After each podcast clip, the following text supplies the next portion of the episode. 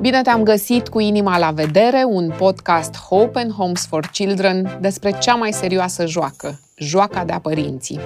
Este un podcast realizat de Hope and Homes for Children, vă spuneam, cu susținerea și implicarea Centrului Comercial Park Lake. Episodul de astăzi este înregistrat în studiourile Global Records, le mulțumim pentru asta. Pentru mai multe episoade urmăriți-ne pe canalul de YouTube al Fundației și pe aplicațiile de podcast. Și implică-te în misiunea Hope and Homes for Children pe prețul binelui punct ro.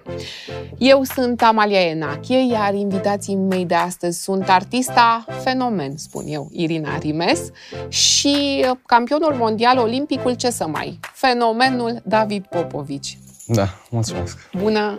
Mulțumim bine pentru descriere! Venit. Bine te-am găsit!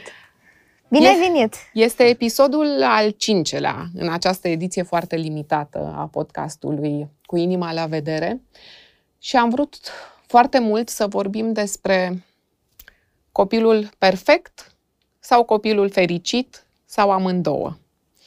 De asta am ajuns la voi. Irina, când ai început tu, când ai realizat tu că ai un talent fenomenal, cum i-am spus eu? L-a scris, l-a cântat. Nu mai știu să răspund. Dacă ai zis fenomenal, eu n-aș zice fenomenal. Eu, în general, am crezut că n-am, n-am talent. Eu când cântam, când, de fapt, când am început să cânt, cântam așa.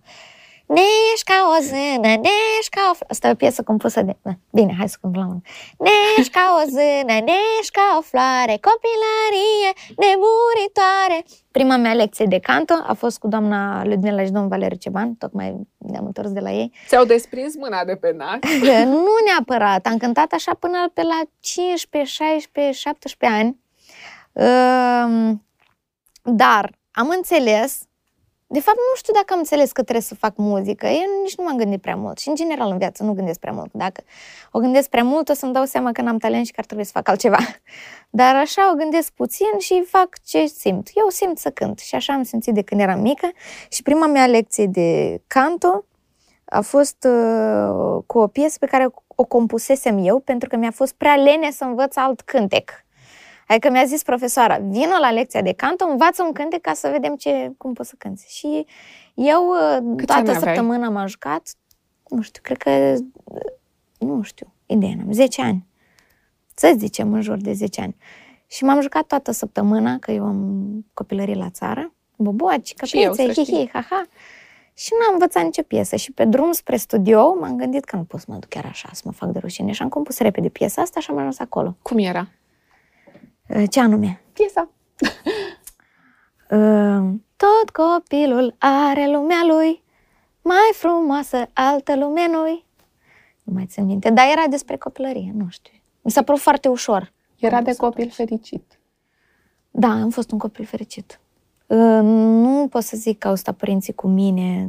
Îmi ziceau, Irina, trebuie să înveți bine la școală, Irina, trebuie așa, Irina, trebuie să te porți frumos, să nu, să nu mă faci de rușine. În rest, eu și fratele meu am crescut cam singurei. Părinții erau plecați, veneau seara și noi aveam grijă de gospodărie, de rățuște, de boboci, de pui, de... Mai am, am avut și porci, am avut și... Bine, nu făceam muncă de aia de sclav, nu. Dar aveam grijă de curte. Nu, că înțeleg, la țară copilul da, are da, responsabilități. Da, da, da. Am crescut cu responsabilități. Și tu, David, tu când... ți-ai dat tu seama, așa, că totuși plăcerea de a merge la bazin e un pic mai mult decât așa o plăcere, că îți spun toți din jur că totuși ai un talent aparte. Păi, la patru ani nu prea am putut eu să, le- să aleg. Când am început în notul, la patru ani nu prea am putut eu să aleg. Dacă mă duc la not, dacă nu, părinții au decis pentru mine. Um, un medic ortoped l-a recomandat să mă duc, aveam niște probleme cu spatele, scolioză, nu mai știu ce, niște probleme.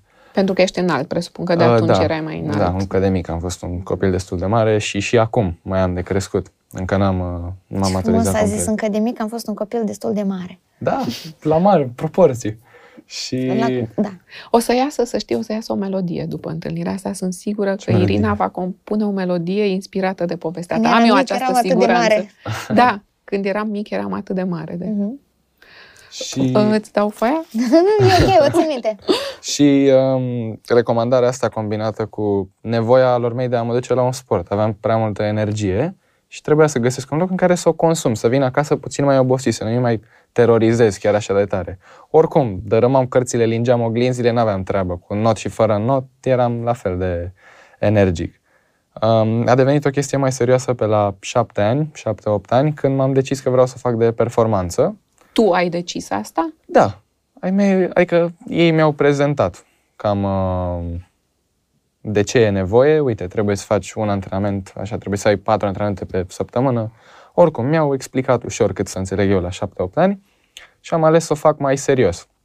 Și nu m-am ținut, adică m-am ținut doar pentru că mi-a plăcut. Dacă în vreun moment uh, aș fi spus că nu mai îmi place, ai mei nu aveau nicio treabă, mă scoteau imediat. Și asta m-a ajutat foarte mult, faptul că nu m-au presat niciodată. Pentru că mi-a plăcut, m-au susținut foarte mult. Și la concursuri îmi făceau și bannere cu David the Dolphin Boy sau niște chestii destul de penibile. Mie îmi plăceau. Acum, acum le consider penibile, dar mie îmi plăceau și mă făceau să mă simt foarte special. Și când vedeam așa ceva, vedeam că eram locul treizeci patruzeci, adică nu, când am început eu să merg la concursuri pe bune. Dar erai băiatul eram... cu, cu părinții cu banner. Exact, mă lăudam celorlalți colegi, ziceam, uite, ăla e pentru mine, eu sunt David. Am plecat de aici, David altul. Ba nu, eu sunt. Eu, cel de pe locul treizeci. Exact. Și m-au ajutat foarte mult, m-au susținut și numai uh, datorită lor au mai apărut, siguranță, și alți oameni, antrenorul și o să mai vorbim despre ei. Sigur. Dar uh, numai datorită lor am putut să ajung aici, să gândesc în felul în care gândesc și să privesc lumea în felul ăsta. Toată lumea vorbește despre această maturitate a ta, că tot ai spus tu că încă de mic erai mare. De unde simți că vine? Um, de la ei mei, pur și simplu. Adică este simplu din punctul meu de vedere. Sunt niște oameni simpli, cu bun simț și educați. Și dacă niște oameni ca ei au niște copii, pe mine și pe fratele meu, nu au cum să-i educe decât extrem de bine. Dacă au și grijă de școala la care merg, să se apuce de vreun sport, și fratele meu a practicat mai multe sporturi, nu de performanță, dar a făcut câte puțin în fiecare, le-a încercat. De mine s-a lipit în notul, a făcut întâmplarea. Nu cred că m-am născut neapărat cu talentul ăsta sau cu chemarea asta. A fost ceva, a fost ceva ce am realizat odată ce am intrat în apă. S-a lipit de mine, am mai spus. Mă gândeam eu așa că dacă ai un talent sau dacă ai niște date fizice într-un anume fel, soarta ta pare cumva predestinată. O fată excepțional de frumoasă, care are și proporțiile care se cer, unu optzeci, nu știu cât e, cât mai e, nouă zece, a rămas șaizeci, nouăzeci, mi-e frică să nu, nu se fi dus, n-a rămas, cred că s-a făcut o sută. șaizeci, șaizeci, șaizeci. Nu știu. Nu știu, cred da. Cred că da, șaizeci, șaizeci. Cel puțin mie îmi plac fetele cu da. care sunt așa... Da. Pe haină și atârnă ca pe un numeraș. Da. Nu, nu, da, nu. Hai să Cred că, da, cred că da. sunt discutabile cred, proporțiile, da. dar oricum da. ziceam că uh, o fată sau un băiat care are niște calități din astea fizice, nu știu, parcă nu se întâmplă să devină după aia profesor de chimie sau de fizică, ci merge pe un drum așa. Voi ați simțit, în cazul tău, vocea și talentul de a compune muzică, în cazul tău, rezultatele ce au început să vină la înnot. Ați simțit că asta vă împinge, vă obligă, că voi trebuie să fiți fideli unui talent? Irina. Hmm. Bună întrebare. Cred că mai mult doar o încurajare. Eu am... O încurajare? Faptul că ai văzut că ești bună la asta și... N-am văzut că sunt bună la asta. Din nu? contră, dacă mă uit acum la filmulețele din adolescență, mă gândesc, dar cum mi-a dat mie în cap să fac muzică? Eu... Dar asta simțeai, Nici da? măcar... Da. da. Nu mi-am pus întrebări prea multe. Nu... Cred că ai dreptate, da. Și ar fi aiurea, o fată care se naște frumoasă și cu toate atributele necesare, să nu folosească, să nu folosească ce i s-a dat, calitățile cu care s-a născut. Pe de altă parte, la fiecare dintre voi, peste orice calități, peste talent, vin și se pun celelalte. În cazul tău, disciplina. Irina, David se trezește la cinci dimineața, în fiecare dimineață. Nu se trezește de tot. Părinții lui se trezesc la cinci fără un sfert. Îi fac micul dejun și îl aduc așa adormit, ca el să apuce să mănânce cu două ore înainte de bazin. Mănâncă semi-adormit, Maculana. se culcă la loc și se trezește la șase, la șapte este în bazin. Bazinul nu apucă să fie încălzit până la șapte dimineața. E... Apa e ok, dar na, să intri la șapte dimineața într-o apă, dar abia trezit, indiferent e rece și te trezește, adică cu orice somn ai mai venit la bazin odată ce intri, la revedere somn. Așadar, nu că vorbim de disciplină, aici este peste, ceva peste disciplină. Pasiune. În cazul tău, pasiune. Cam asta e. E pur și simplu pasiune. Mi-am ales de mic să fac asta, mi-am ales pentru că mi-a plăcut. Din nou, nu m-a presat nimeni niciodată și nu o să mă preseze. Nu există așa ceva în mediul meu. E o pasiune pe care am ales să o urmez și pe care o să o mai urmez, sper că toată viața. Sper să-mi pot construi, dacă nu am reușit deja, măcar un pic, lumea mea în jurul înotului. Eu totuși cred, am mai un flair, apoi te rog să nu-ți uit ideea, am un flair că tu undeva ai văzut disciplină. La mama, la tata, la serviciul lor, la ce-ar fi. Undeva ai văzut în jurul tău că lucrurile se fac așa. De la antrenor. Am luat-o. El, eu am o relație specială cu antrenorul. Um, nu e el, uh, nu știu, nu, e, nu suntem numai sportivi antrenori, suntem om-om, prieten-prieten, mai ieșim, mai mergem, mai ieșim la un suc, mai vorbim despre chestii, viață, filozofie, religie, muzică, tot. Nu e numai fă zece bazine așa și mai fă două și la revedere. Um, de la el am învățat ce înseamnă disciplina în sport, pentru că știe foarte bine cu ce se mănâncă.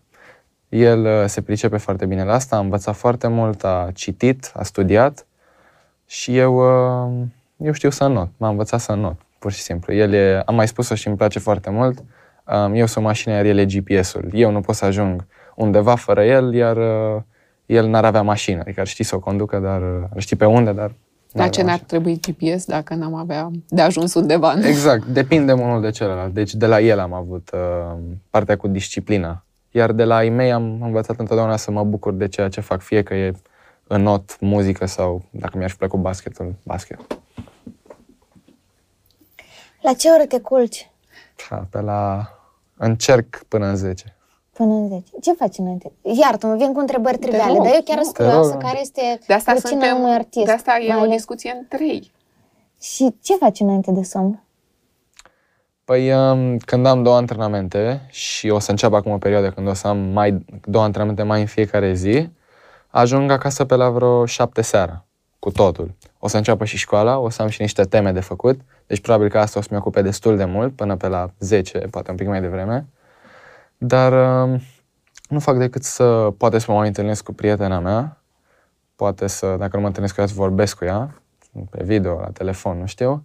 Mai mănânc ceva, mă mai uit la un film și cam asta a fost. Trece destul de repede ziua mea pentru că am o rutină. Asta e, am o rutină care îmi place, sincer. La un dat mă satur de ea. Cum ce am... faci, când, ce te faci când te saturi? Exact. Cu plec într-o vacanță. Am Dar avut... nu poți oricând, nu poți înaintea unei competiții. Nu pot, nu. Depinde de perioadele de pregătire. Detalii, antrenori, planuri de pregătire, asta știe antrenorul adică meu. Ne săturăm, ne săturăm, dar nu chiar oricând ne săturăm. Da. Da, ne săturăm am, când se poate. După ce m-am calificat la Olimpiadă, a fost o perioadă destul de încărcată. Am fost la Europenele de seniori, prima mea competiție foarte mare și internațională. Am plecat vreo trei patru zile, adică puțin tel, un weekend și jumătate. Am plecat în Spania puțin, m-am relaxat, am lipsit de la vreo trei antrenamente. A fost o mini-vacanță, iar după ce am terminat cu europenele de juniori, Olimpiada și perioada extrem de încărcată a sezonului, de fapt, am plecat trei săptămâni, am fost la mare zece zile, restul le-am petrecut în țară, m-am văzut cu prieteni, am făcut tot ce nu puteam să fac. Am profitat, pentru că dacă nu mai ieși din rutina asta din când în când, nu rămâi sănătos, adică sunt convins că știți amândouă. Trebuie să Inclusiv la asta ai fost încurajat de antrenor, A, da. să rupi din când în când da. disciplina. Asta e la propriu, să te rupi de rutină și să te rupi de același stil de viață. Pentru că numai așa, adică dacă vezi un pic cum ești pe partea cealaltă, ajungi să apreciezi altfel și înțelegi altfel partea disciplină. Cum e la tine, Irina? Doar încă o întrebare vreau să... Cum, cum combini școala cu sportul? Mă, nu e ușor. Pasiune? Nu e ușor.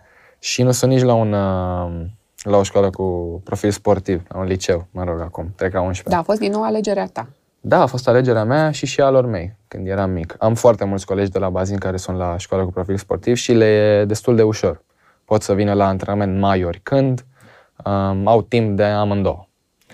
Um, sunt la Colegiul Național Bilingv George Coșbuc, un liceu, mă rog, o școală la care m-au dus ai mei dintre a cincea. Auziserăm de la alții, liceu bilingv e, era ok, era foarte bine, așa au auzit ei. Română-engleză? Da, română-engleză. Mai facem și niște germană, nu știu cât s-a lipit de mine, dar română-engleză.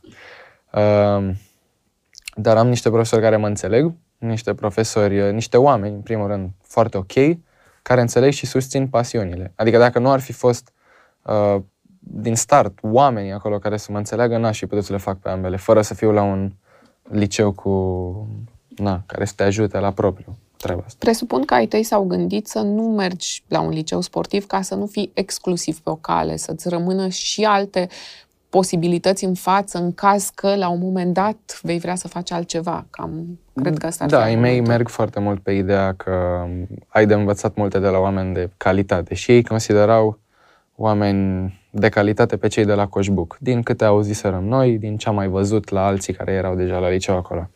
Și am avut ocazia să-i întâlnesc, am crescut acolo clasele cinci zece, cât am făcut până acum, și m-au ajutat foarte mult în formarea mea. Profesorii, directorii, doamnele de serviciu, toată lumea de acolo e fără de treabă. Mi se pare cea mai tare școală. Dacă aș putea să o clonez, aș clona-o. Acum cred așa. Că ai deja și fani. Vom vedea când mă întorc la școală, că vara asta am crescut eu un pic mai mult în popularitate. Cum e la artiști cu disciplina, Irina? Hai să trecem la altă întrebare. Prost, foarte prost. Dar e greu să, te, să intri într-o disciplină, pentru că pentru că ideile creative vin atunci când vin, nu atunci neapărat. Eu cumva am învățat să le chem atunci când am nevoie. De exemplu, avem sesiune, da? Sesiunea începe la paisprezece până la ora, nu știu, douăzeci, douăzeci și unu. Că oamenii mai au viață după asta, adică după, eu să zicem că mă consider tânără și pot să las, pot să sacrific orice pentru câteva ore de studiu. Dar nu toți oamenii sunt, sau cel puțin au făcut asta deja până acum și nu ne-am sincronizat noi. Da. Și atunci trebuie să înțelegi oamenii că trebuie să ajungă acasă, înainte la copiii lor. Copiii, exact. Să-i mai și, și vadă. Atunci trebuie să forțezi un pic uh, inspirația și îmi reușește. Cum, cumva e și o chestie de, pe care o înveți. Cum să forțezi. Deci se poate forța inspirația. Da, da. Dar uh, cea mai bună vine out of the blue sau din da. senin? Uite, da? De exemplu, ultima sesiune foarte, foarte mișto pe care am avut-o a fost în acest studio, a fost cu Alex Cotoi, a ieșit o piesă în limba rusă. Și n-am avut brief, nu ne-am propus, nu n-am făcut nimic. Adică nu... Pur și simplu am citit niște versuri de la Dara și zic, vai, ce frumos ar potrivi. Și el avea, a făcut în douăzeci de minute un instrumental și în treizeci de minute piesa era gata. Și piesa e gata și cumva a mișcat piesa asta în jurul ei atâtea lucruri că de la sine au început, a început să se materializeze lansarea ei. Da, am văzut-o și eu. Da? Undeva pe Instagram. Da, am postat un teaser, da, se lansează acum. Adică sunt piese pe care trebuie să le storci. Da. De exemplu, nu avem timp, a fost o piesă cam stoarsă, adică trebuia să mă gândesc mult, să, să caut o temă în care să se regăsească oamenii, în care... Mă bucur că până la urmă ești o piesă bună. Te-ai gândit zile îndelungi, săptămâni îndelungi la asta? Era ceva ce simțeai tu deja? Uh... Că se întâmplă pe lume? Uh, da, a fost o piesă gândită. N-avem timp, a fost o piesă gândită. Pe când N-avsicda a fost o... așa, a venit dintr-o dată, de undeva, nu știu de unde. Și uh, sunt piese și piese, sunt momente și momente. Nu poți să-ți faci o... nu poți fi disciplinat în condițiile în care... N-ai un program artistic. Am, da, da nu, nu poți. Lumi diferite. Azi mă culc la unu, mâine mă culc la cinci pentru că am găsit un serial foarte mișto și vreau să mă uit la tot. Eu din lucrurile astea neregulate îmi extrag energia. Din vacanțele nepropuse, neplanificate, din oamenii... De exemplu, ieri, iertați-mă că vorbesc așa de mult, Mara nu știe. Ieri am venit de la concert de la Slobozia și am oprit la un moment dat într-o stație să ne alimentăm și era un domn acolo, un nenea, care vorbea engleză cu oamenii și tot cerea ajutor și nu înțelegeam ce. Până la urmă ne-am apropiat de el, eram cu David, care e francez, David, prietenul meu, și zic, da, că e francez. Adică um, ezitam între a ajuta sau nu, pentru Bine, că... dacă e francez și vorbea în engleză, dăm voie să-ți spun că imediat vă dați seama. A, accent, accent mai clar decât cel franțuzesc în orice altă limbă e greu de găsit. o sută la sută. Numai că cu situația în cauză, cu COVID-ul, da. ne, ne e și frică. Ne și da. Încercăm să ne protejăm cât mai mult posibil. Pentru că eu dacă fac COVID nu mai pot să merg la concerte. Se, se strică o grămadă de chestii. Da. Exact. Da, e și cazul tău. Și, da. și ne gândeam dacă să-l luăm sau să nu luăm. Era un nene care era îmbrăcat cum si cum sa, adică era clar că ceva nu... Până la urmă, nu știu cum am intrat în vorbă cu el, nene era francez. Dar nu, nu chiar cloșar. Nu, nu era cloșar. Era un nene care călătorea în lume, fără bani, fără nimic. Avea o uh, pălărie de indian uh, din America și manifesta peste tot în Europa, în orașele care ajungea, pentru tot felul de lucruri. Și avea niște povești de viață atât de interesante încât, din punct de vedere egoist, ne-a părut rău să nu facem parte din povestea lui. Și l-am luat și l-am dus la București, că el căuta pe cineva care să-l ducă la București. Și a fost unul dintre cele mai interesante drumuri. Am auzit atâtea lucruri și ne-am încărcat atât de mult de la un om de pe stradă. Probabil fantezii, dacă este să întreb. Nu neapărat. Omul, omul de știri un... din mine care vede lucrurile. Nu, omul avea un vlog. Aha. Și pe vlogul lui am, cumva ne-am dat seama că e un om ok, nu o să ne o mare mașină. E... Probabil. Da. Probabil. Da, și am auzit atâtea istorii și atâtea povești, ne-am încărcat și dacă aș fi fost probabil, cum să zic, atât de disciplinată în capul meu să zic, nu trebuie să iei COVID, nu trebuie să întâmple asta, nu trebuie să întâmple asta, nu pot să-mi asum riscul de a-mi lua un om străin în mașină care n-are acte, el apropo n-avea acte, călătorea cu permisul. Uh, n-aș fi făcut alegerea asta. Pentru că Dar am făcut-o și m-am bucurat că am Ai menționat-o pe Mara, care e managerul tău, te rog să nu te uiți la ea acum după această poveste, să rămâi în continuare cu privirea spre mine. Ai spus că nu va fi încântată să audă că ți-ai luat un risc. Da, e, A, e un Acesta risc. E și cazul părinților în general. Sunt mamă și noi știm teoria, știm că e bine să-i lăsăm pe copiii noștri să-și asume riscuri, pentru că așa vor învăța și așa își depășesc limitele, dar e foarte greu ca părinte Să accepți lucrul ăsta. Să-i lași da. să-și asume aceste riscuri. Cum faceți voi în legătură cu părinții voștri atunci când vă asumați diverse riscuri sau când, când luați decizii? Mai ales tu, Irina, pentru că tu deja ai treizeci de ani, au fost multe momente în care a trebuit să te uiți la părinții tăi și să le, să le explici de ce ai făcut ceva și nu altceva. Până la o vârstă... De fapt, eu am fost mereu foarte independentă și destul de irresponsabilă. Am fost dest, o fată destul de curajoasă. Uh, curajoasă egal irresponsabilă. Uh, și până la o vârstă, pur și simplu, Ei, nu le spuneam. Așa? De exemplu, la paisprezece ani eu luam microfonul și plecam prin țară să cânt la evenimente cu oameni diversi. Am dormit și în gări la șaisprezece ani. De exemplu, de Revelion am și înghețat.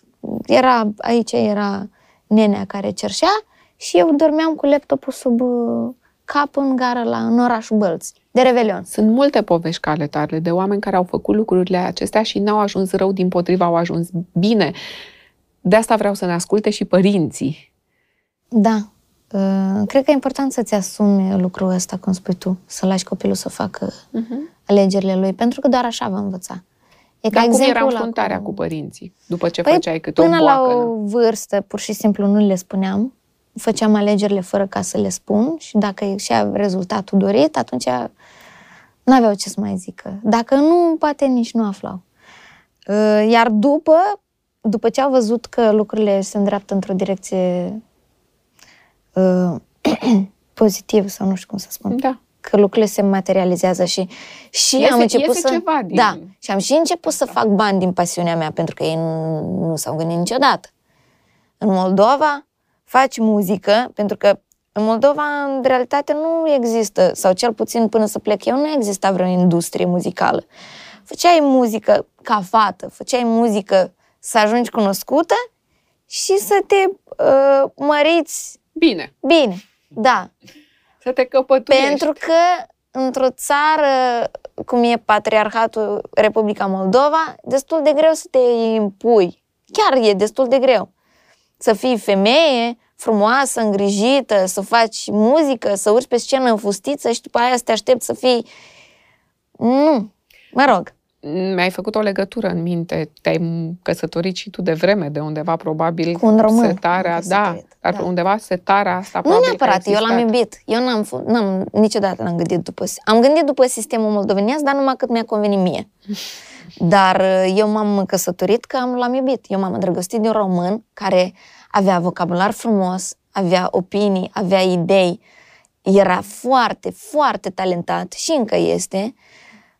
Um, Era o lume nouă pentru mine nu, și m-am îndrăgostit de aceasta. E că îți oferă o protecție, faptul că ești căsătorită mm. și nu ești fata aia înfustă scurtă pe scenă și... Mm. Din contra, nu? Deloc.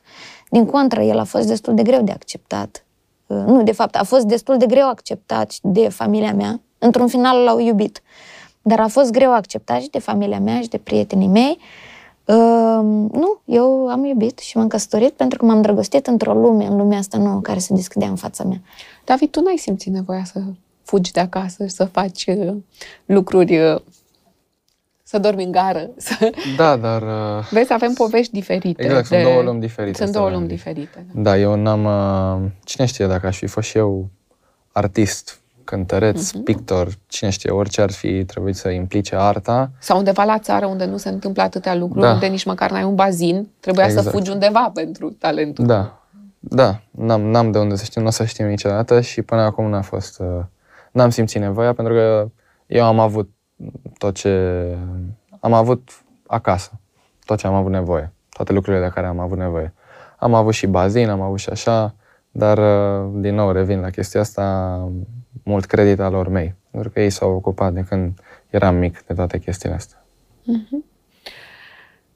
Irina, tu zici că nu, că la voi la artiști nu e disciplină, dar și tu ai privit, citisem undeva, chiar bunica ta îți spunea tot timpul, trebuie să muncești, să muncești și da, părinții ți-au spus în continuu, trebuie să muncești. Poate nu e în felul ăsta pe ore, dar și tu ești un om care muncește foarte mult și de foarte devreme. Lipsa disciplinei nu înseamnă neapărat și lipsa muncii. Diferența este că la el munca este încadrată în niște ore, iar la mine nu e. E un haos controlat la tine, din care poate să iasă procesul creativ. Adică dacă n-ai avea disciplina asta mai uh, și din partea aia și din partea aia, n-ai putea să îmbini și să-ți iasă ideile mișto. Dar să știi mm-hmm. că uneori am, am momente în care îmi doresc să fiu mega disciplinat. Am, de exemplu, luni, când fac sport, mănânc foarte sănătos, ajung la rezultatul dorit, arăt bine, uh, uh, strălucesc, din punct de vedere muzical sunt ok, îmi fac treaba, după care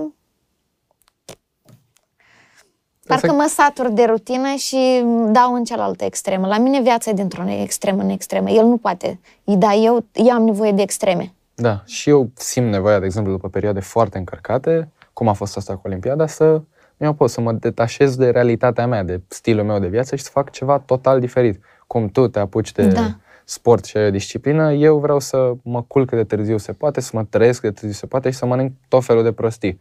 Ca să gândesc altfel, puțin, măcar trei săptămâni sau față de un an întreg. Dar nu ți s-a întâmplat vreodată să te regăsești acolo și să spui de acum încolo eu vreau să mă culc numai nu. La douăsprezece noaptea? Întotdeauna, cum ai zis tu, mă întorc la ce știu eu și ce îmi place. Adică spre sfârșitul uh-huh. vacanței a început să-mi fie dor de... Nu știu, m-am întor- am stat în vacanță zece zile. Eu am o vacanță de la not, trei săptămâni în mare. Da. Și după ce m-am întors... Din, de la mare, efectiv, mă mai duceam la bazin. Pur și simplu pentru că mi-era dor. Mă mai duceam, înotam cinci sute de metri, zece bazine, e puțin. Înotam pentru că mi-era dor de rutina și de confortul pe care mi-l dă. E zona mea de confort. Să mă duc să muncesc acolo ca un câine de unul singur, pentru că așa îmi place mie, e zona mea de confort. E... Na, dar suntem diferiți. E normal. Și interesant, la el e invers. El se da. întoarce în rutină pentru că acolo e zona lui și eu da. când vreau să mă disciplinez, mă disciplinez pentru o perioadă de o lună, trei săptămâni uh-huh. și după aia mă întorc la haosul meu. Da, uite, asta e, adică e o chestie pe care o facem amândoi. Amândoi vrem să ieșim un pic. Uh-huh. Nu știu, nouăzeci și cinci la sută facem ce facem noi și cinci la sută ieși. Ieși și faci altceva pentru că nu așa rămâi sănătos. Așa vezi Mental. lumea altfel. Da. Cu cine dintre părinții voștri vorbiți atunci când uh, lucrurile sunt mai tulburi? Poate mai mult cu mama. Da. Cu ea. Ea mă lua la serviciu de când era mai mic. Mama a lucrat și într-un centru de plasament și pentru copii cu autism și pentru copii abandonați. Mama ta e psiholog și asistent social a fost. Uh-huh. Da. Da. Și te-a expus de mic. Da, am, am, am înțeles de mic. Copiilor cu vulnerabilități. Exact, am înțeles de mic, mai, de mic că nu sunt cu nimic mai presus față de absolut niciun copil, indiferent ce problemă sau în ce mediu a crescut. Ce problemă are sau în ce mediu a crescut. Um, da, m-a schimbat foarte mult faptul că mă ducea acolo și că petreceam timpul. Făceam activitățile pe care le făceau și copiii cu autism. Mă jucam, făceam kinetoterapie cu ei. Și am învățat să tratez absolut fiecare om la fel, cum m-aș trata pe mine. Pentru că ai văzut asta de mic, ce ai simțit tu așa cu sufletul unui copil că ar fi nevoie? În lume? A, nu, în cazul acestor copii. Um, am simțit că ar fi nevoie de căldură. Adică un copil atunci când este adus pe lume și am reușit să înțeleg asta și pentru că mama mă ducea acolo și din ce am mai văzut eu, trebuie să simtă căldură, trebuie să simtă acolo o figură, două, care să poată să-i ofere ceva, confort, siguranță. Așa și cum aveai tu acasă, adică așa cum aveai cu ce acasă. Să compari. Da, și eram prea mic atunci să înțeleg, numai că copiii abandonat, adică asta îmi spune mama acum și încerca să-mi explice și de atunci, ei nu aveau copiii care erau abandonați acolo, ai căror părinți ba muriseră, ba pur și simplu îi lăsaseră statului. Și de asta cred că e nevoie de, de cineva care să aibă grijă de tine, pentru că te poate afecta pe plan lung.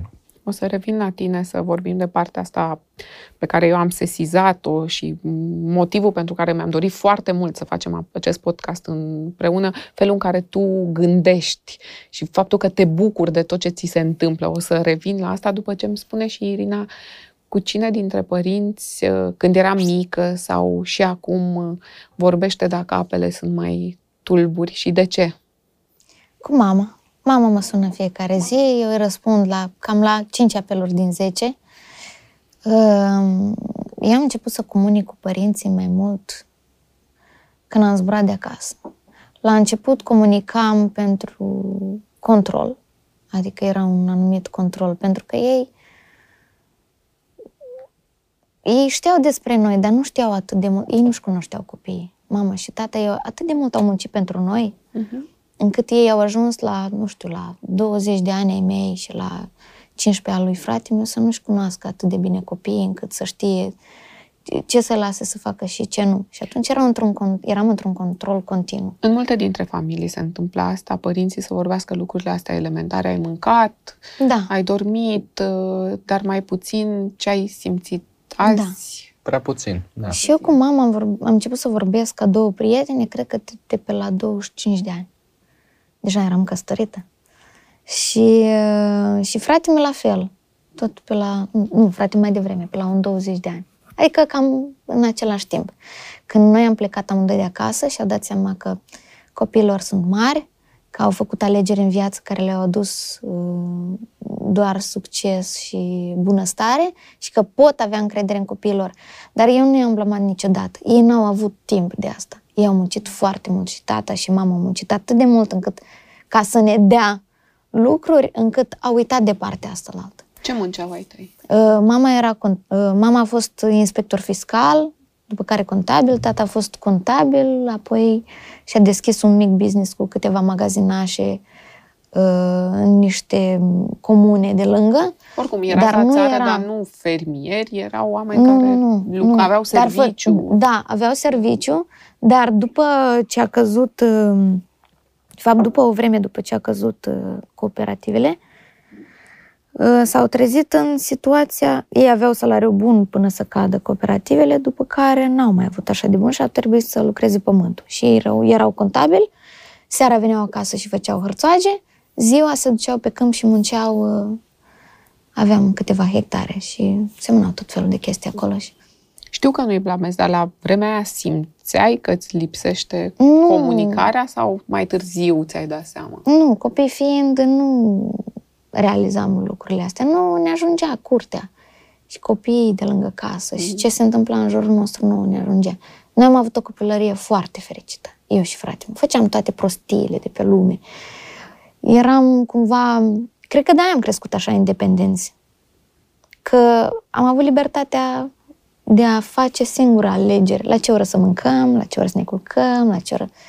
Cu toate că controlul era, dar nu ne cunoșteau atât de bine încât să ne controleze.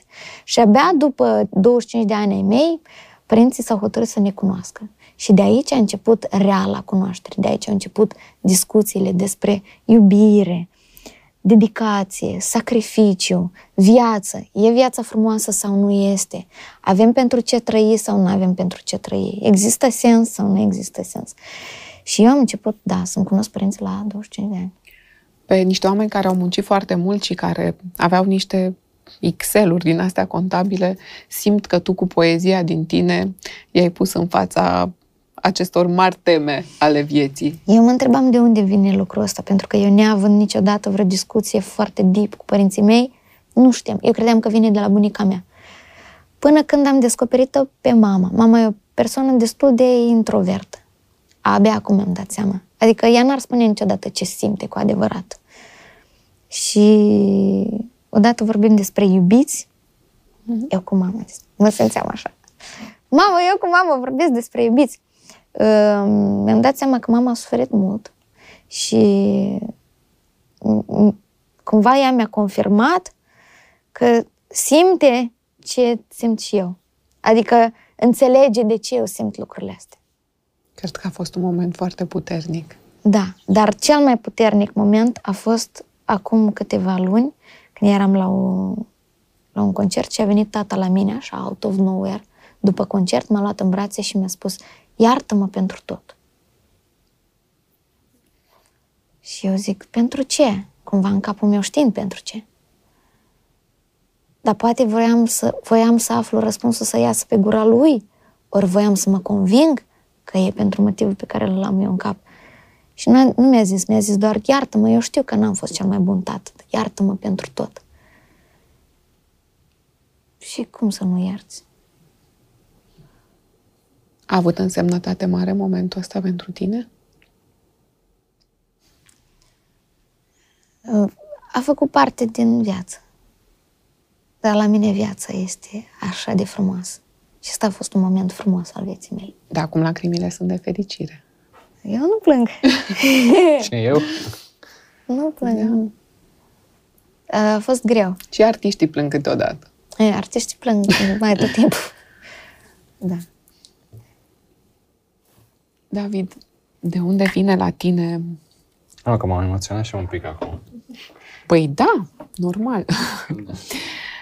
Eu simt că părinții tăi au știut cu tine. Așa simt eu din declarațiile tale. Am simțit că părinții tăi au știut să vorbească cu tine atunci când, întrebat fiind cum te simți că ai pierdut medalia de bronz, tu ai spus, n-am pierdut nimic, eu sunt fericit că am câștigat locul patru. Da, e, e o mentalitate, poate să zicem, de învingător, pe care am luat-o, pe care mi-au insuflat-o. Um, Da, nu am considerat niciodată că pierd nimic. Întotdeauna, și dacă pierd, învăț ceva. Și în sport se aplică foarte mult chestia asta, pentru că ori pierzi, ori câștigi. Nu există, there's no in-between. Um, și eu cu puțin timp înainte de Olimpiadă nici măcar nu eram calificat. Cu și mai puțin timp înainte de Olimpiadă nici măcar nu eram calificat la proba la care am luat locul patru. Când am terminat proba și am văzut ce performanță uluitoare am reușit, eram mai mult decât satisfăcut. Ok, mă gândeam, am pierdut bronzul la două sutimi. mi-am zis, o fi prea mult, ok? Abia m-am calificat la Olimpiadă, hai să nu exagerăm. La Olimpiada următoare iei aur, mă rog, mi-am zis eu niște chestii. Și am considerat că am câștigat un loc patru. Da, am luat locul patru la două sute timp de bronz, pur și simplu pentru că în ziua aia brazilianului, în brazilian a luat locul trei, i-a fost puțin mai foame de victorie decât mie. Dar uh, sunt tânăr. Câți ani avea brazilian? Nu știu, cred că avea peste douăzeci. De la douăzeci și puțin de ani. Oricum și asta ai de spus că el concurează și la juniori și la seniori. Da, nu, la Olimpiadă concurezi cu, cu cei mai mari. Cu seniori, adică da. la, la juniori tu ești deja campion mondial. A, da. A, da. Dar ne uităm și mai sus. Eu am simțit, la acea declarație, am simțit în spatele tău părinți care nu-ți cer cu orice preț locul întâi și un antrenor de asemenea care nu punea presiunea asta. Da, nu, e presiune inutilă. Pe vremuri se punea foarte multă presiune pe sportivi, pe gimnaste, pe notători. Toată lumea știe despre sportul românesc și cum, cum mergea treaba atunci. Era foarte multă duritate în relația foarte multă cu duritate. Antrenor sportiv. Da, nu era, nu era vorba de prietenie. Ce spui tu, că ești cu el? Da, cum ești cu el, cum ne știm familiile, cum suntem prieteni, îi știu copilul, mai vine copilul câteodată la bazin. E frumos, mă rog, rar. Dar e o relație frumoasă și nu are cum să iasă ceva frumos dacă e, dacă e presiune și dacă e rigiditate. Sau poate iese ceva, ceva măreț, dar nu, nu va fi plăcut pentru nicio parte a, nicio parte a echipei. Părinți, copil, sportiv, antrenor. Nu e, nu e niciodată plăcut când se pune presiune, presiune inutilă. Dacă ar fi să dai un sfat părinților, mai ales părinților de adolescenți, ar fi acesta? Da. Sau altul? Nu, cred că ăsta ar fi. Nu, nu puneți presiune pe copilul vostru. Um, încercați un sport, duceți-l să facă un sport, poate îi place, poate nu. Lăsați-l să-și urmeze pasiunea oricare ar fi, oricare ar fi aceea și nu împingeți niciodată de la voi. E sigur și un echilibru fin. Nu poți să-l lași chiar așa să facă orice când vine vorba de un sport. Dar um, trebuie să aveți o relație bunicică cu antrenorul, și să fie așa un fel de triunghi între voi, sportiv și antrenor. Și cam asta e. Doar nu presați inutil, că nu o să iasă nimic plăcut. Crezi că se schimbă ceva așa și la nivel de, de generație? Pentru că am mai citit biografii de sportivi celebri care povestesc de un chin foarte mare. Uneori chiar uh, greu, foarte târziu își dau seama că e și o pasiune pentru sportul acela. Pare mai mult că au fost împinși da. Să facă lucrul ăla. Crezi că se, sunt vremuri în care schimbăm atitudinea față de un sportiv ca tine, de performanță? Îmi place să cred că da. Sunt mulți care se țin de sporturi din uh, mai multe motive. Um, Unii se țin pur și simplu pentru că le aduce un câștig și au cum să trăiască din asta. Mm. Nu neapărat că le place. O fac pentru că au descoperit că sunt bunicei la asta, au muncit de când erau mici și acum o fac doar ca să poată să supraviețuiască. Um, sunt cei care o fac ca mine, cărora nu le pasă de lucrurile astea. Adică o fac pur și simplu din pasiune, ce-o veni pe drum, vine și pe drum. Nu e, nu o să fie niciodată vorba de nimic material. Um, și de altfel sper să inspir cât mai mulți copii, nu neapărat copii, oameni care vor să apuce de sport, care ar vrea să privească puțin diferit uh, din perspectiva asta. Ce-ți dă ție sportul? Um, cred că cel mai mult îmi place satisfacția pe care o ai după o zi de antrenamente. O zi de antrenamente, la fel ca după o zi de înregistrări. Știi că ți-a ieșit bine, știi că No, ai, ai avut o zi corectă. Ai avut o zi corectă și poți să dormi liniștit. Eu da. Dacă n-am făcut nimic într-o zi, eu nu pot să dorm. Dacă n-am ieșit măcar un pic cu bicicleta sau să fac ceva ce îmi place, nu, nu pot să dorm. Și satisfacția pe care o ai la sfârșitul unei zile și nu mai zic de satisfacția pe care o ai după ce termin un concurs sau un proiect, un album, un concert. Când după ce am terminat eu perioada asta, de exemplu, și am terminat cu zborul de paisprezece ore jumate de apoi din Tokyo, am...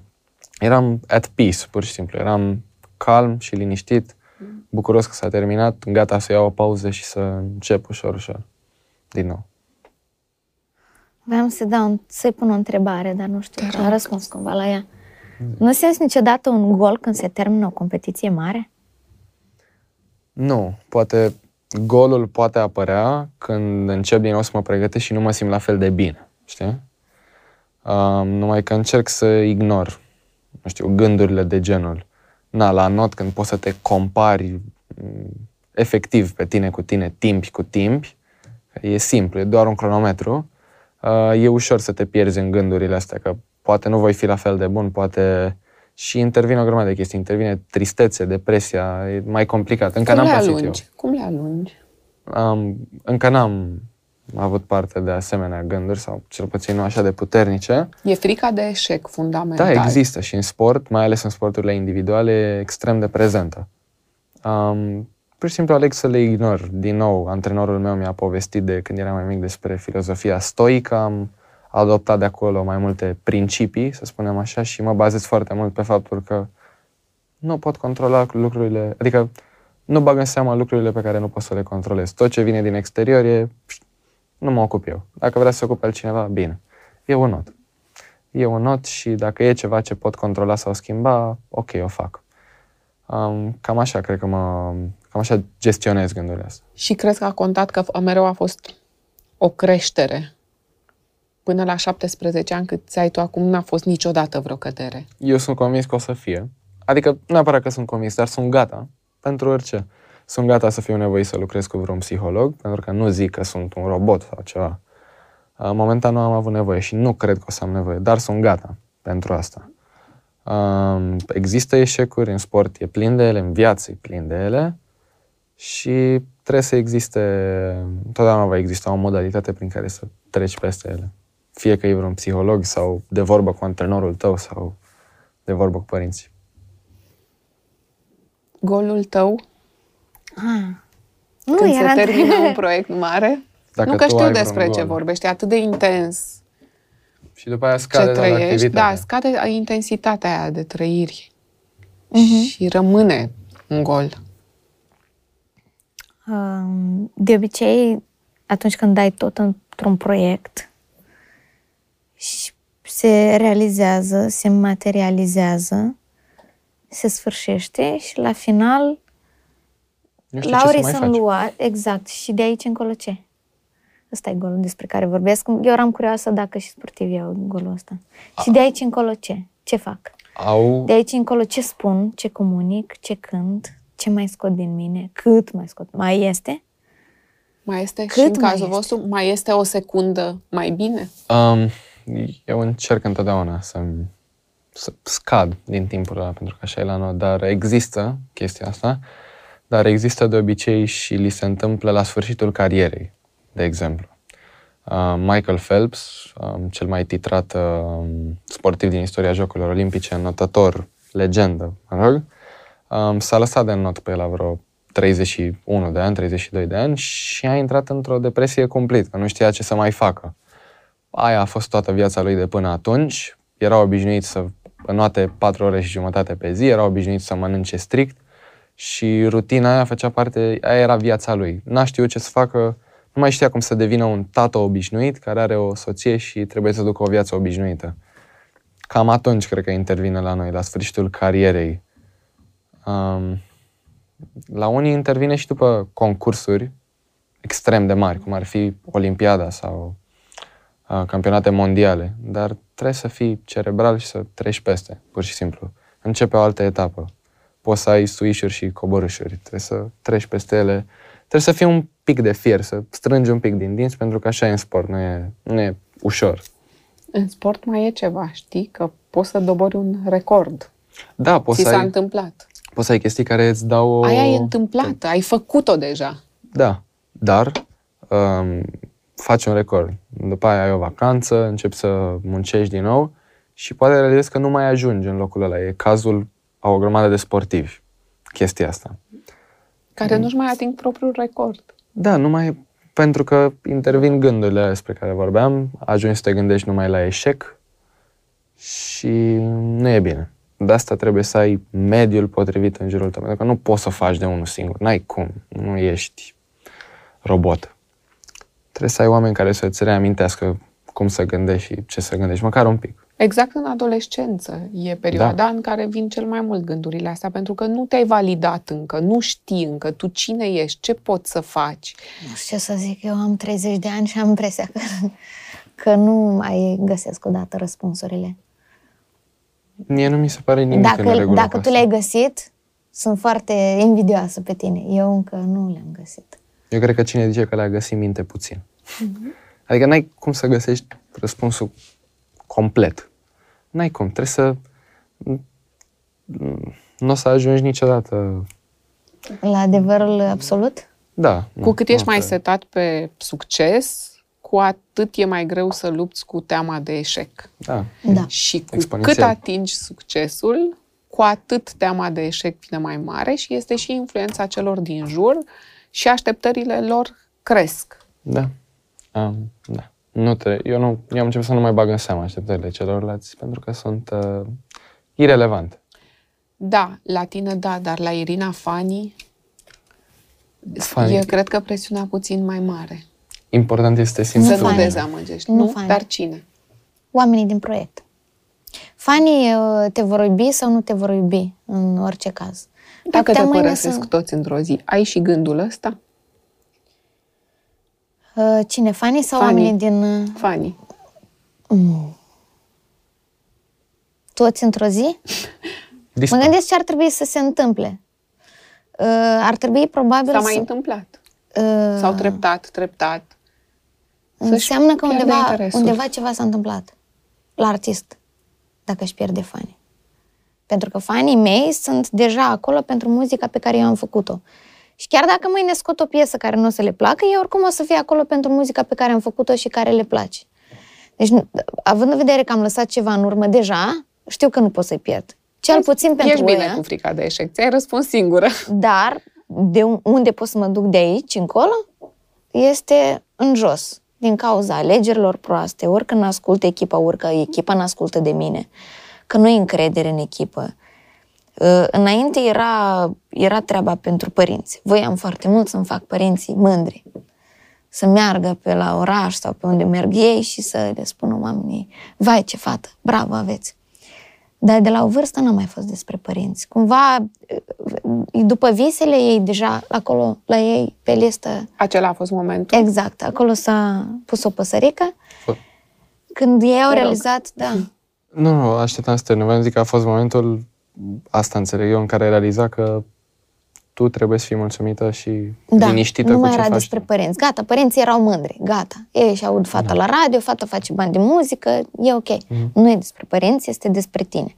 Și când îți dai seama că în jurul tău roiesc niște oameni care sunt acolo pentru tine și fără ei tu nu poți să existi, pentru că un artist mare nu poate să existe fără echipă. N-ai cum. Nu, nu poți să fii atât. Trebuie să fie un nebun, frumos, dar la un moment dat, sigur o să greșească undeva, dacă nu are o echipă. Peste tot lumea e o industrie exact. Și în locurile unde lucrurile merg foarte bine, cu atât industria e mai puternică din exact. jurul artistului. Și cred că artistul ăla perfect e cel care găsește, găsește varianta uh, să-i țină, să-și țină oamenii fericiți în echipă, publicul fericit, să țină tot în balans.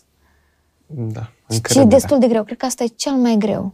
Deja nu responsabilitate muzica, foarte mare. Nu sacrificiul pe care îl faci, nu nopțile nedormite. Aia e o plăcere. Nopțile nedormite pentru mine sunt o plăcere.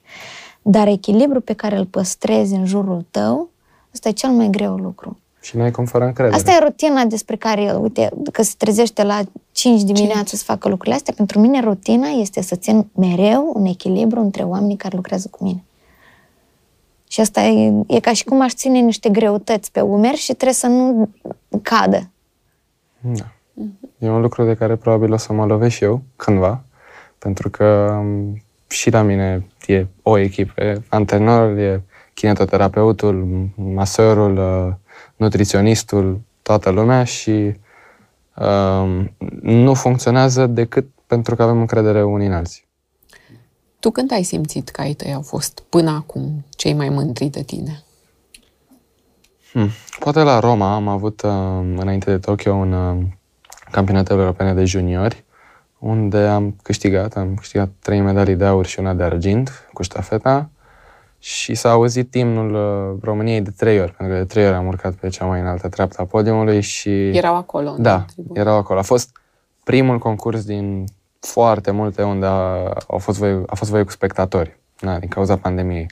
Și au ținut neapărat să vină, au venit până în Roma, au plătit biletele de acolo extrem de scumpe, pentru că au profitat și ei că dau voie cu spectatori. Au fost în tribună și uh, m-au văzut urcând acolo, stând pe podium cu imnul, nu știu, răsunând în toată arena, în tot bazinul. Și a fost foarte frumos. Nu numai ei, uh, colegii mei, echipa mea, era o parte din echipa mea acolo, au fost extrem de mândri. A fost un moment care a, mi-a schimbat un pic gândirea. E acolo, e la memoriile, la amintirile fericite. Ți-a spus mama ta dacă a plâns la acel moment?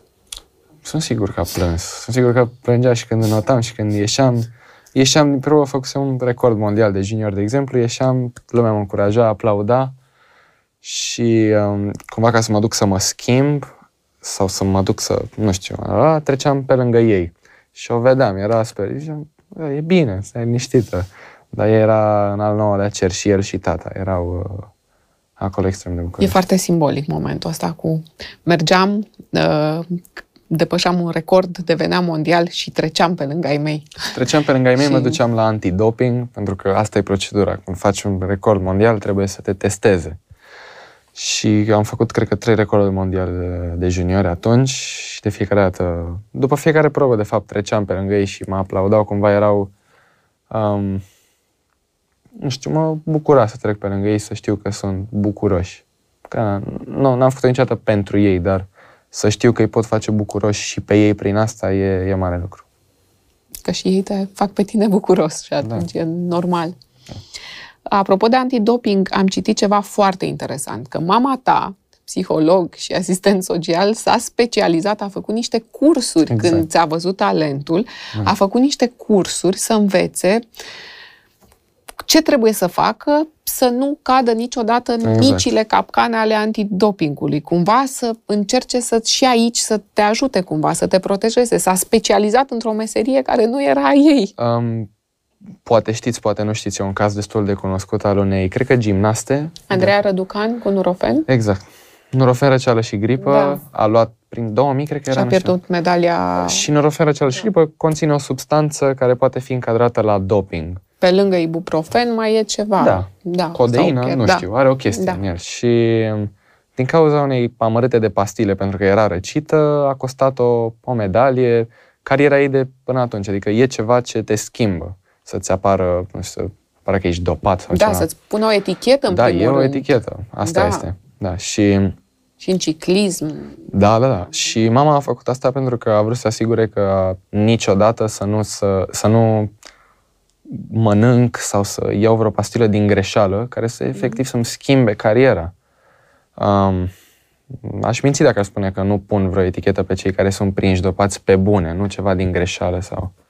Dar um, toți punem. Da, eu consider că, adică mă consider prea mândru să fac așa ceva. Prea mândru eu cu mine. Nu, e un fel de trișat. Și nu, nu-s de acord cu asta. Da, și a vrut să se asigure că, că niciodată nu o să mă întâlnesc. Ajungi cu... într-așa o situație da. În care, da. Da. Dacă e, da. Și e când simplu. Trebuie să iei orice, nu știu dacă a, se e întâmplă. Para-verificat. Para-verificat, nu? Para, para-verificat. Um, dacă trebuie să, nu știu, am fost, am avut o problemă la unghie, să zicem, și mi-a recomandat asta. Îl verificăm prin lista antidoping, mai sunăm, mai verificăm. Cred că și apa oxigenată în cazul tău. Verificăm tot, pentru și că... Și plasturele. Nu ne, asumăm, nu, da, nu ne asumăm niciun risc. E, e important. Și, și mai toate suplimentele pe care le folosesc, uh, uh, vitamina D, magneziu, chestii pe care trebuie, multivitamine, pe care ar trebui să le ia sportivii, sunt uh, verificate și deja aprobate antidoping. Nu... Nu riscăm cu absolut nimic. Nu beau de la alții, nu mănânc de la alții. E sportiv, nu. Dacă merg la cineva da. Acasă, mănânc. Nu vreau să sune prea dubios. Dar suntem da. Extrem de atenți. Extrem de nu paranoici, doar precauți. Da. Eu cred că e foarte bine. Da, și eu. Că... Și noi. Da.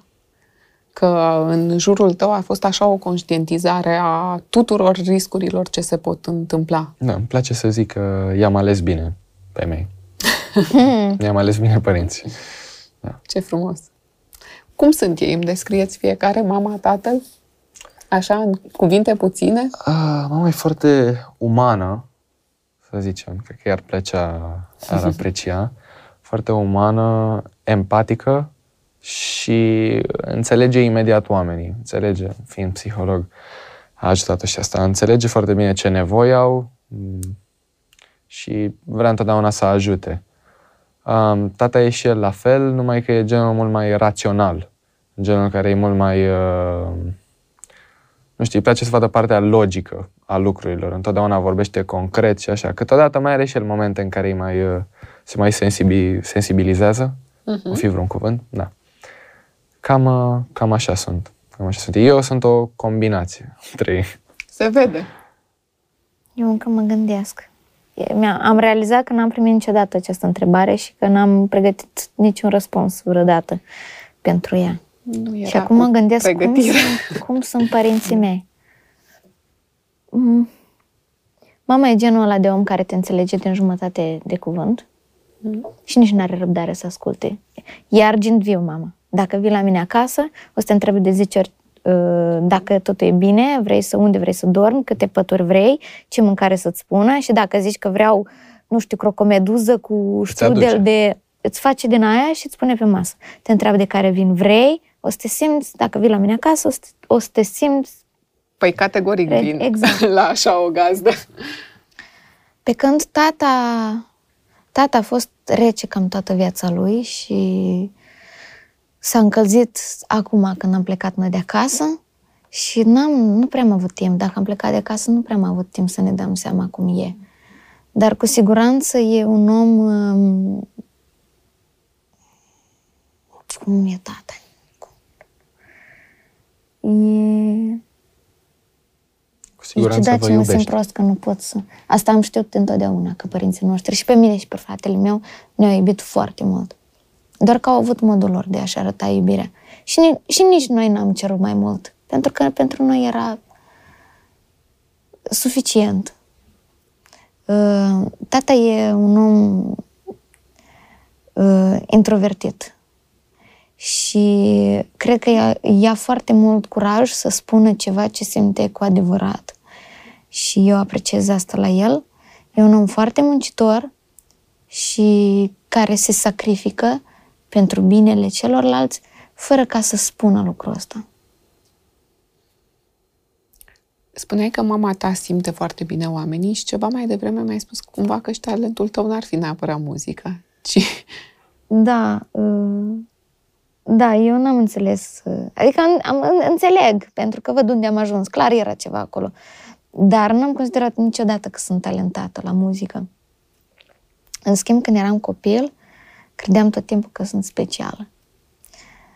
Dacă, nu știu, de exemplu, vedeam, știi cum sunt norii ăia împrăștiați pe, pe cer, spuneam că a trecut vrăjitoarea cu mătura. Sau, de exemplu, erau nori, știi că sunt bancuri de nori, da, care sunt tăiați așa de la jumătate. Eu credeam că în norii ăia locuiesc oameni și ei locuiesc acolo pentru că au sufletul ușor, că oamenii grei nu pot trăi în nori, că îi trage gravitația pe pământ. Și atunci, în norii ăia, pentru că arată ca, chiar arătau ca niște castele, așa, în relieful.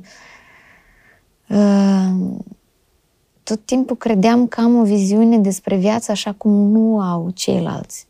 Și mi-am dat seama că greșesc târziu. Mi-am dat seama că toți oamenii simt la fel. Adică nu sunt eu mai deep decât alții. Eu nu cred că eu sufăr mai mult decât alții ca să scriu ceea ce scriu. Singura diferență este că oamenii nu vorbesc despre asta. Ei suferă, ei simt, dar că ei nu vorbesc. Și eu am ales să vorbesc despre asta. Nu mi-a fost frică. Te vorbești în versuri. Da. Nu era îndemâna chiar oricui. Și în muzică. Da. Cumva le-am le-am ginit. Ai spus-o foarte frumos, da. Și David credea că e special. Da. Când era mic. Ca să vezi că sunt lucruri care se dezvăluie aici la masa asta. Da. Și eu credeam că luna mă urmărește. Mergeam cu mașina și nu știam de ce e în același loc tot timpul. Nu mă gândeam că ea stă acolo. Uh, mă uitam în oglindă, credeam că, adică, mă uitam fiecare zi în oglindă și mă gândeam, eu nu îmbătrânesc, deci eu sunt nemuritor, n-are cum. La uh, câți ani asta? Acum o nu. Acum o lună. E foarte ușor la no, șaptesprezece no, no. ani să fii nemuritor, la să știi. La nouă, zece, unsprezece da. ani, să zicem. Um, da, și eu mă uitam pe cer, vedeam nori, îmi imaginam cumva că încearcă cineva ceva să-mi comunice mie. Totul se învârtea în jurul meu și credeam că sunt... Uh, nu m-au crescut ai mei așa niciodată, dar aveam eu sentimentul ăsta în mine. Uh, Da, e curiozit, e un fun fact, așa. Am o veste să vă dau. Chiar sunteți speciali. Mulțumim. Mulțumim. E ușor... Bani sau mâncare? Asta zic. Bonuri de masă. Acolo, la tine, în bazinul de not, știi ce ai de făcut, secundele să fie mai bune, știi ce trebuie să faci să câștigi, tu știi de ceea ce trebuie să faci ca să câștigi, da. Dar la los în plic, lucrurile nu trebuie sunt așa noroc. de categorice. Și uh, folosesc acest simbol pentru că uneori viețile noastre sunt puțin de los în plic. David a zis foarte frumos că l-au ales părinții bine sau eu invers, că tu i-ai ales da, bine. Exact. Da, dar uh, în cazul altora nu e la fel, e un pic la los în plic și de asta simbolic. Vă dăruiesc fiecăruia pe alese cam câte cinci. Okay. Los în plicuri. Începem cu Irina, da? Alege. E de obicei, e ca la cărți. Și trebuie să-l deschid? O să iei cinci odată. Cum vrei tu. Este în funcție de ce-ți face plăcere. Să aflăm și noi dacă ai câștigat Doi. sau nu. Mai n-am deschis niciodată. trei, patru, cinci, șase... Poți să-ți mai dau de la mine, nu, să știi. Okay. Câștigul maxim e de trei lei. Lozul mirilor? De generoasă. Cum se deschide fără să-l rup, fără să-l distrug? Da. O, uite așa, îl rupem. Fii atent că...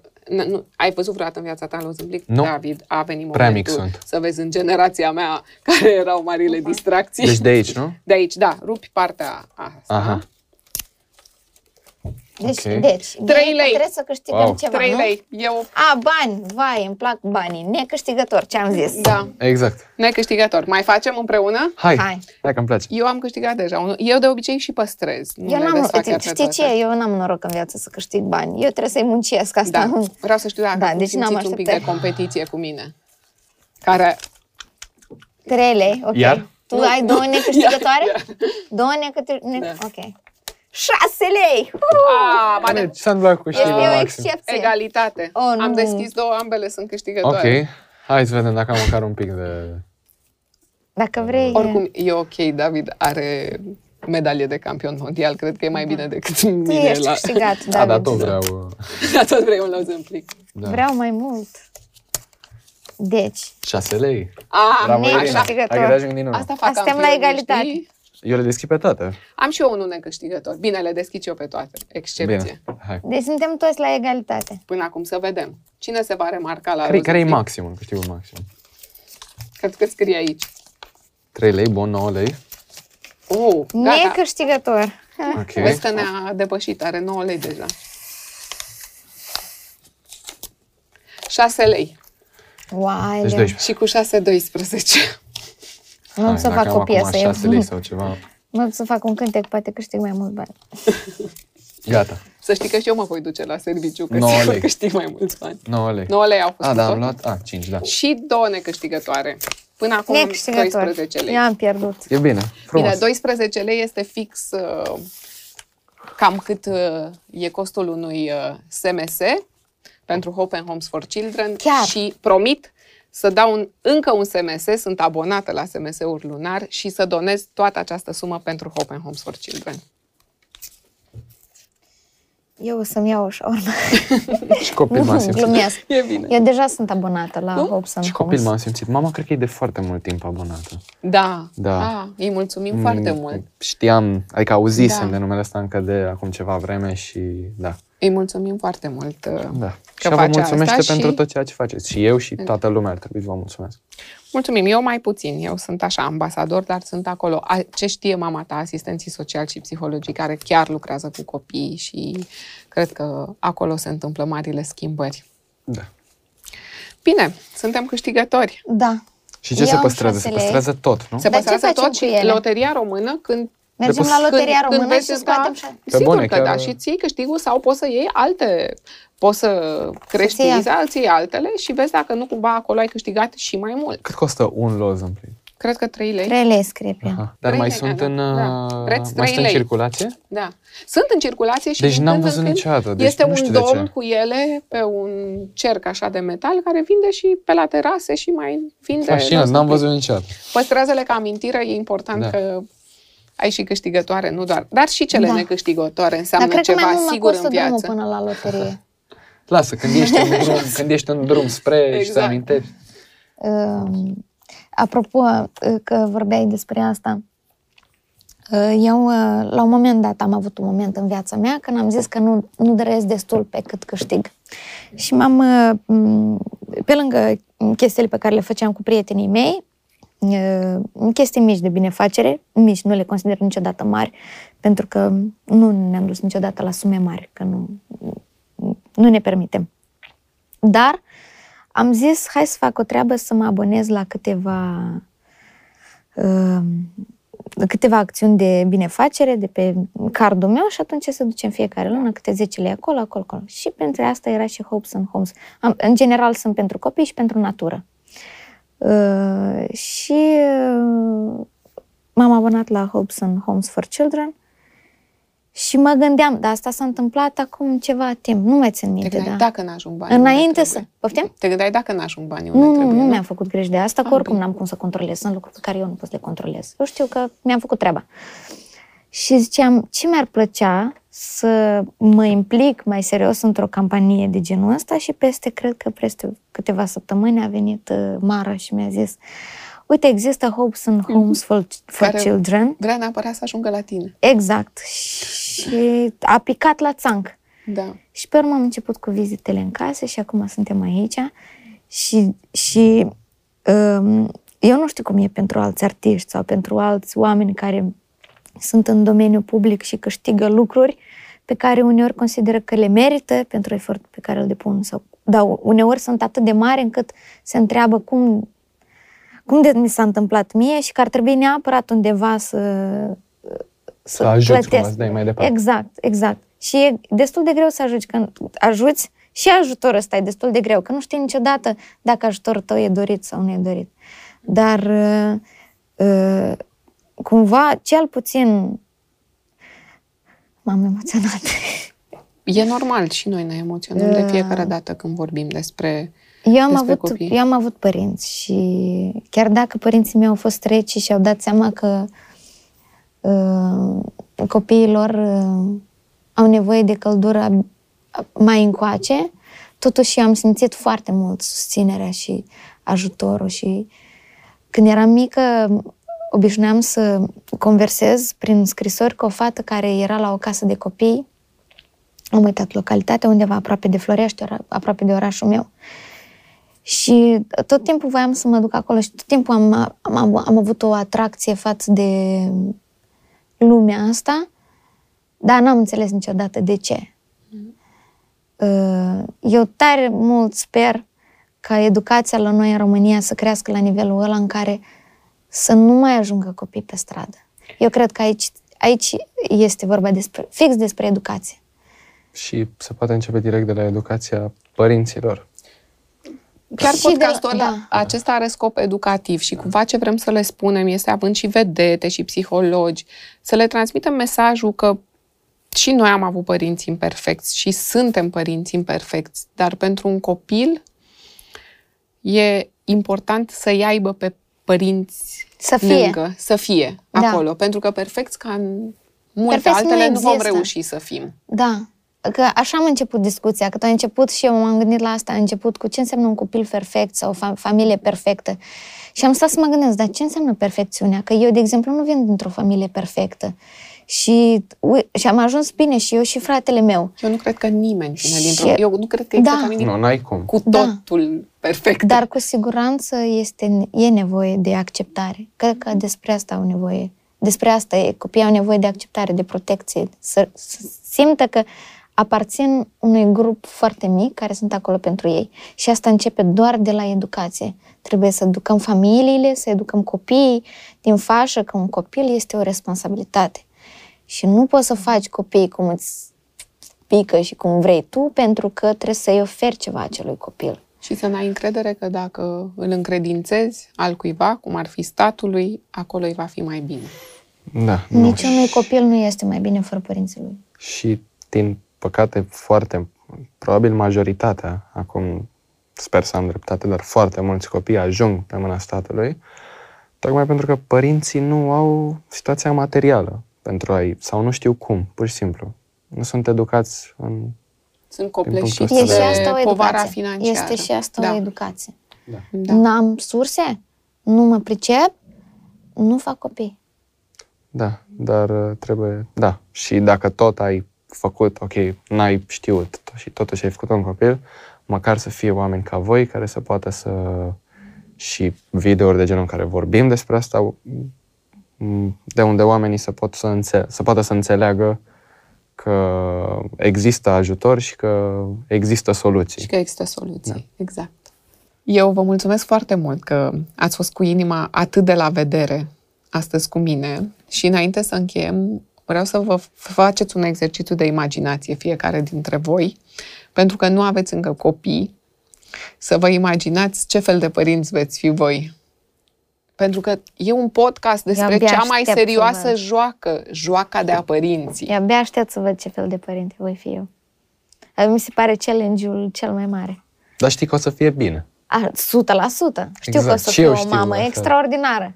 Dar acum, nu știu. Prin că... felul tău, adică și eu mă uit la ei mei și mă gândesc, pe ce copii buni au putut să crească eu și fratele meu, e cu opt ani mai mare. Um, cred că vreau să fiu ca ei. Dar în același timp, nu știu, nu pot să imit, efectiv. O să fiu eu un părinte bun, știu asta cu siguranță și uh, pentru că am fost crescut așa și am trăit bine, știu că o să le ofer o copilărie frumoasă, nu știu cum să spun, dar știu sigur că va fi bine. La fiecare asta. dintre voi am simțit frații importanți. Fratele mai mare cu opt ani, fratele mai, mai mic cu cinci ani. Cu cinci ani. Ați minte. Da, i-am simțit foarte important în viețile voastre. Da. Unde sunt ei acum? Fratele meu la do- a terminat facultatea la douăzeci și doi de ani. Masterul l-a terminat la douăzeci și doi de ani. Și n-a fost vreun, nu știu, vreun copil minune care să învețe foarte bine, doar că s-a descurcat foarte bine la școală. La douăzeci și trei Tot la douăzeci și doi de ani deja lucra la fisc, acum este inspector fiscal, are, împlinește acum douăzeci și cinci de ani, e foarte independent, sunt foarte mândră de el. E un băiat foarte carismatic și foarte... Dacă te întâlnești cu el, o să-ți iei energie de viață de la el. Sunt foarte mândră de fratele meu. Abia aștept și un podcast despre relația dintre frați. Fratele tău e departe. Fratele meu stă în Olanda acum. Um, să vorbesc puțin de el așa ca persoană. E, totdeauna a încercat să-i ajute pe ceilalți cu tot ce a avut și tot ce a reușit să câștige. A încercat întotdeauna să-i ajute, să-i ajute pe ceilalți. Are simțul ăsta. Nu știu, e și un cuvânt pentru asta, dar nu mai îmi vine. Um, altruism? Poftim? Altruism? Așa, bravo, e altruist, da. Generozitate, altruism. Exact, da.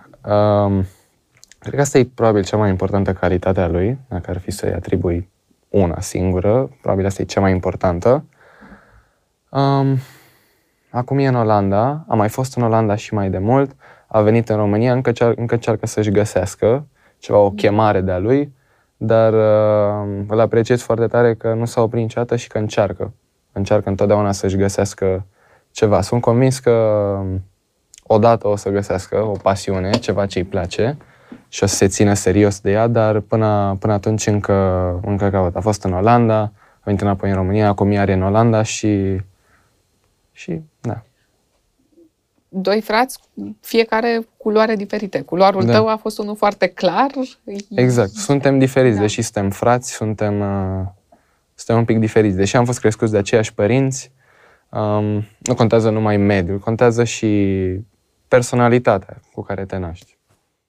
A fost o mare plăcere să vorbesc cu voi. Am această speranță că Irina va fi inspirată cu adevărat de discuția noastră Cu inima la vedere. Ai urmărit podcastul Cu inima la vedere, realizat de Hope and Homes for Children cu susținerea și implicarea Centrului Comercial Park Lake. Pentru mai multe episoade, urmăriți-ne pe YouTube, pe YouTube-ul Fundației și pe aplicațiile de podcast. Și dacă v-a plăcut discuția noastră și credeți că puteți ajuta acolo unde copiii nu au parte de toate lucrurile pe care am văzut că Irina, David le-au avut la ei în familie, eu le-am avut în familie, poți să te implici pe prețul binelui punct ro. Eu îți mulțumesc că ne-ai fost alături și fii mereu cu inima la vedere. Contează!